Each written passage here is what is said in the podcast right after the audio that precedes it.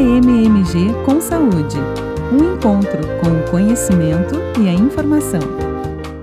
Em julho acontece o Dia Nacional da Prevenção ao Acidente de Trabalho. Quem conversa conosco é a doutora Valnéia Almeida Moreira, médica especialista em medicina do trabalho, diretora da Associação Médica de Minas Gerais e diretora de Ética e Defesa Profissional da Associação Nacional de Medicina do Trabalho.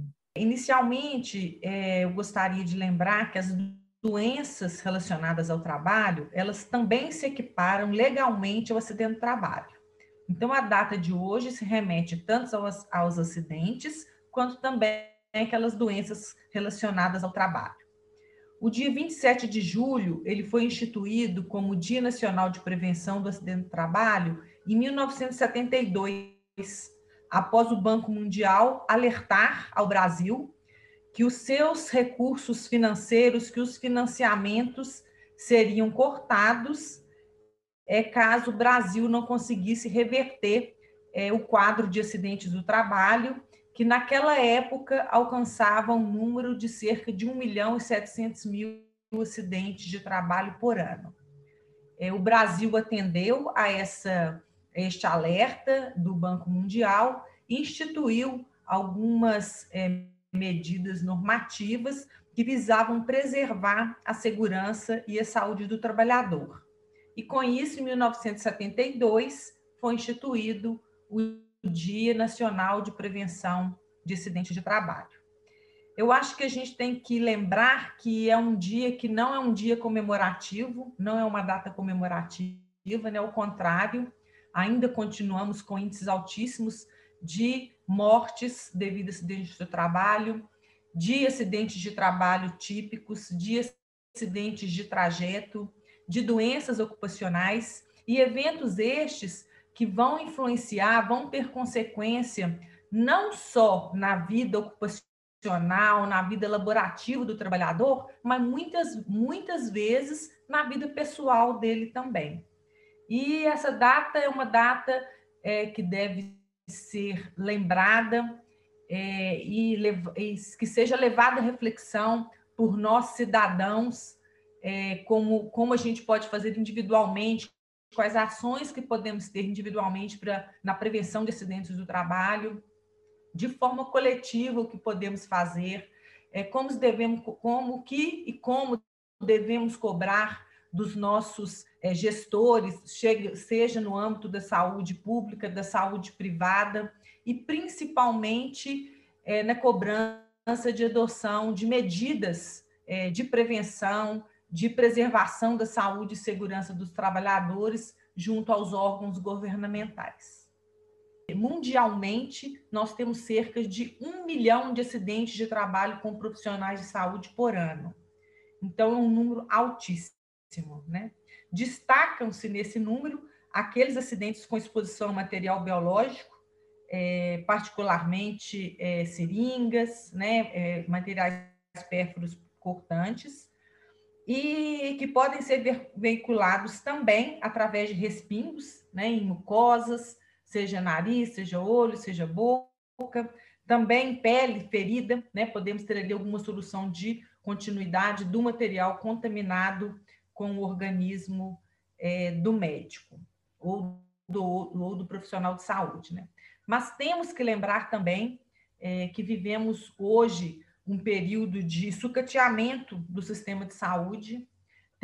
Temos visto, temos visto que é, os sistemas de saúde têm sido amplificados, ampliados, e às vezes essa ampliação é feita com uma estrutura inadequada, com uma logística inadequada, e isto pode levar a alguns, tipo, a alguns tipos de riscos ergonômicos que vão causar é, problemas também é, para os profissionais de saúde. É, temos que pensar que hoje o médico tem uma carga horária de trabalho muito grande, é, vínculos de trabalho precários, né? às vezes é, tem três ou quatro empregos, é, sofrem muita pressão, não só do seu gestor imediato, mas também dos pacientes. E isso pode é, gerar uma certa, um, um, certo número de riscos, de agentes que vão trazer é, é problemas de ordem é, é, física e também de ordens psíquicas né, para o trabalhador. Eu ainda não vi nenhum trabalho publicado em números sobre o antes e o após da Covid. É, mas é, tem um estudo da Universidade Federal de Pelotas, que ela abriu em julho de 2020, está fechando agora em julho de 2021, quando eles, eles fazem um estudo comparativo é, de acidentes de trabalho, de doenças ocupacionais nos profissionais de saúde antes e depois é, da Covid-19, discriminando até é, pelo tipo de profissional, é, profissional da enfermagem, o médico, mas esse estudo ainda vai ser aberto agora em julho. Mas eu acho que a gente não precisa de números para a gente ver que o médico atualmente ele trabalha com muitas incertezas, com muita insegurança, é uma doença nova, né, que pouco se conhece dela.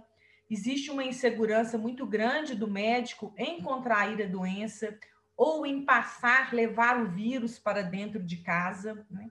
Ele trabalha sob, sobre muita, sob muita pressão né, de paciente, é, dos, dos gestores. É, como eu já falei anteriormente, é, com amplificação, com superlotação, com superatendimento. E tudo isso é, são fatores de risco para é, aumento de acidentes de trabalho, seja acidentes típicos, seja para adoecimento físico ou psíquico. E hoje falta proteção e sobra angústia, insegurança e inúmeros riscos que podem levar ao adoecimento físico e psíquico do médico. Os cuidados preventivos, eles são relativamente sempre os mesmos para todas as atividades. Seria o quê? Você ter um treinamento técnico da sua atividade. Então, antes de você iniciar a sua atividade em determinado estabelecimento, você vai ter um treinamento da técnica da sua função, como você vai exercer aquela função. E um treinamento também de segurança, porque muitas vezes a gente não pode excluir o risco, o risco existe, mas tem formas de minimizar, de mitigar esses riscos. E isso é feito através de treinamentos de segurança. Né? Eu acho que todo profissional de saúde ele deveria conhecer a NR32, que é a norma regulamentadora número 32, que dispõe sobre as diretrizes básicas que devem ser adotadas para prevenção de acidentes e de doenças no trabalho para os profissionais de saúde. Muitas vezes os profissionais desconhecem as normas que devem ser seguidas e com isso eles não cobram é, daqueles gestores imediatos, porque eles não conhecem o que deve ser cobrado. Então, eu acho importante que todo médico conheça a norma regulamentadora número 32.